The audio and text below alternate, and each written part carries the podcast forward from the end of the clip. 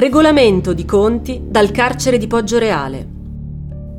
Alle 19.34 del 23 novembre 1980 una scossa violentissima di terremoto piega case e palazzi, provocando un'ecatombe di morti e feriti.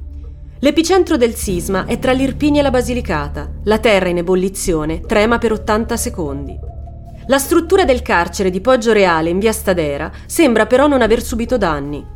Eppure quel giorno si registrano tre morti e otto feriti. Un bilancio che non trova spiegazione nel sisma, bensì nella volontà di un uomo, Raffaele Cutolo, lo spietato boss di Ottaviano, capo indiscusso della nuova camorra organizzata.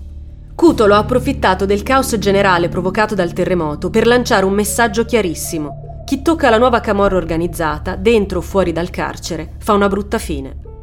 A gestire la complicata situazione in cui verte Poggio Reale è Giuseppe Salvia, giovane vice direttore del carcere e responsabile del settore di massima sicurezza, proprio il settore in cui è detenuto il boss mafioso.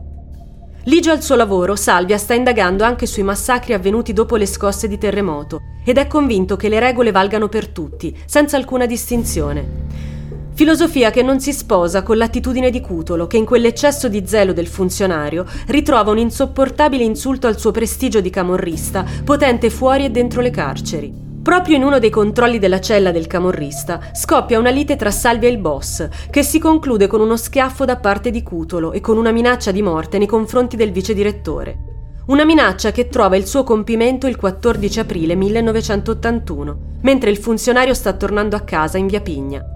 Salvia percorre la tangenziale a bordo della sua auto quando viene tamponato da un Alfa Romeo Giulietta che lo stringe contro il guardrail. Dopo un disperato tentativo di fuga, il killer riesce a raggiungerlo sparandogli alla tempia e infierendo sul corpo, ormai cadavere, altre cinque volte a colpi di pistola.